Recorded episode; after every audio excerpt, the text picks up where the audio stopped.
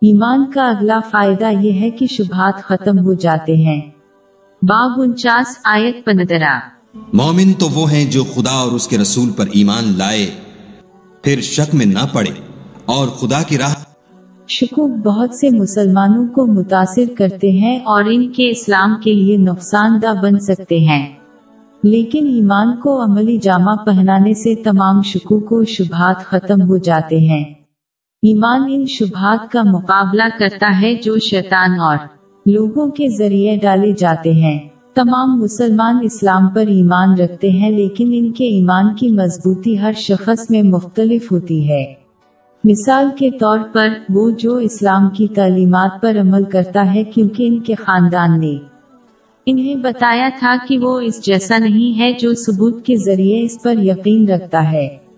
جس شخص نے کسی چیز کے بارے میں سنا ہے، وہ اس پر اس طرح یقین نہیں کرے گا جس طرح وہ اپنی آنکھوں سے اس چیز کو دیکھ چکا ہے۔ جیسا کہ سنن ابن ماجہ نمبر دو دو، چار میں موجود ایک حدیث سے ثابت ہے کہ مفید علم حاصل کرنا تمام مسلمانوں پر فرض ہے۔ اس کی ایک وجہ یہ ہے کہ یہ ایک بہترین طریقہ ہے جسے ایک مسلمان اسلام پر اپنے ایمان کو مضبوط کر۔ سکتا ہے۔ اس کا تعاقب کرنے کے لیے ہی ضروری ہے کہ جتنا مضبوط ایمان کا یقین ہے، اس کے صحیح راستے پر ثابت قدم رہنے کے امکانات اتنے ہی زیادہ ہوں گے، خاص طور پر جب مشکلات کا سامنا ہو۔ اس کے علاوہ سننبن ماجا کی حدیث نمبر تین، آٹھ، چار، نو میں ایمان کے یقین کو بہترین چیزوں میں سے ایک قرار دیا گیا ہے۔ حضرت محمد صلی اللہ علیہ وسلم ایک متبر ذریعہ سے۔ اللہ تعالیٰ نے قرآن پاک میں نہ صرف ایک حقیقت کا اعلان کیا، بلکہ اس کی مثالیں بھی فراہم کی۔ نہ صرف وہ مثالیں جو ماضی کی قوموں میں پائی جاتی ہیں، بلکہ ایسی مثالیں جو کسی کی اپنی زندگی میں رکھی گئی ہیں۔ مثال کے طور پر، قرآن پاک میں اللہ تعالیٰ نصیحت کرتا ہے۔ کہ بعض اوقات انسان کسی چیز سے محبت کرتا ہے، حالانکہ اگر وہ اسے حاصل کر لیتا ہے تو وہ اسے پریشانی کا باعث بنتی ہے۔ اسی طرح وہ کسی چیز سے نفرت کر سکتے ہیں، جبکہ اس میں ان کے لیے بہت سی بھلائیاں پوشیدہ ہیں۔ باب دو، آیت دو سو سولہ۔ مگر عجب نہیں کہ ایک چیز تم کو بری لگے اور وہ تمہارے حق میں بھلی ہو۔ اور عجب نہیں کہ ایک چیز تم کو بھلی لگے اور وہ تمہارے لیے مضر ہو، اور ان باتوں کو خدا ہی بہتر جانتا ہے اور تم نہیں جانتے۔ تعریف میں اس سچائی کی بہت سی مثالیں موجود ہیں، جیسے معاہدہ حدیبہ۔ کچھ مسلمانوں کا خیال تھا کہ یہ معاہدہ جو مکہ کے غیر مسلموں کے ساتھ کیا گیا تھا، مکمل طور پر موفر الذکر گروہ کی حمایت کرے گا۔ اس کے باوجود تعریف واضح طور پر بتاتی ہے کہ اس نے اسلام اور مسلمانوں کا ساتھ دیا۔ یہ واقعہ صحیح بخاری نمبر دو، سات تین، ایک اور دو، سات تین، دو میں موجود احادیث میں مذکور ہے۔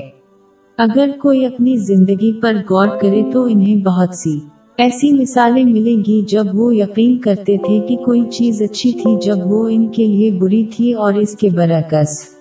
یہ مثالیں عیسائیت کی صداقت کو ثابت کرتی ہیں اور ایمان کو مضبوط کرنے میں مدد کرتی ہیں ایک اور مثال باب ناسی آیت چھیالیس میں ملتی ہے۔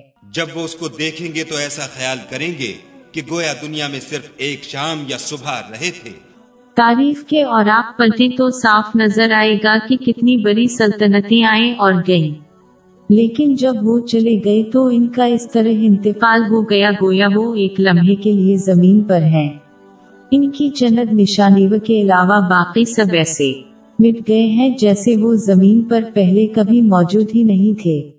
اسی طرح جب کوئی اپنی زندگی پر غور کرے گا تو اسے احساس ہوگا کہ چاہے وہ کتنے ہی برے کیوں نہ ہوں اور اس بات سے کوئی فرق نہیں پڑتا ہے کہ ان کی مجموعی زندگی کتنی ہی سست محسوس ہوئی ہوگی۔ اس آیت کی سچائی کو سمجھنا انسان کے یقین کو مضبوط کرتا ہے اور اس سے انہیں تحریک ملتی ہے کہ وہ وقت ختم ہونے سے پہلے آخرت کی تیاری کریں۔ قرآن پاک اور نبی کریم صلی اللہ علیہ وسلم کی حادیث ایسی مثالوں سے بھری پڑی ہیں۔ لہذا انسان کو ان الہی تعلیمات کو سیکھنے اور ان پر عمل کرنے کی کوشش کرنی چاہیے تاکہ وہ یقین کو اپنا سکے۔ جو اس کو حاصل کر لے گا وہ کسی بھی مشکل سے متزلزل نہیں ہوگا اور اس راستے پر ثابت قدم رہے گا جو جنت کے دروازوں کی طرف جاتا ہے۔ باب اکتالیس، آیت ترپن۔ ہم ان قریب ان کو اطراف عالم میں بھی اور خود ان کی ذات میں بھی اپنی نشانیاں دکھائیں گے۔ یہاں تک کہ ان پر ظاہر ہو جائے گا کہ قرآن حق ہے۔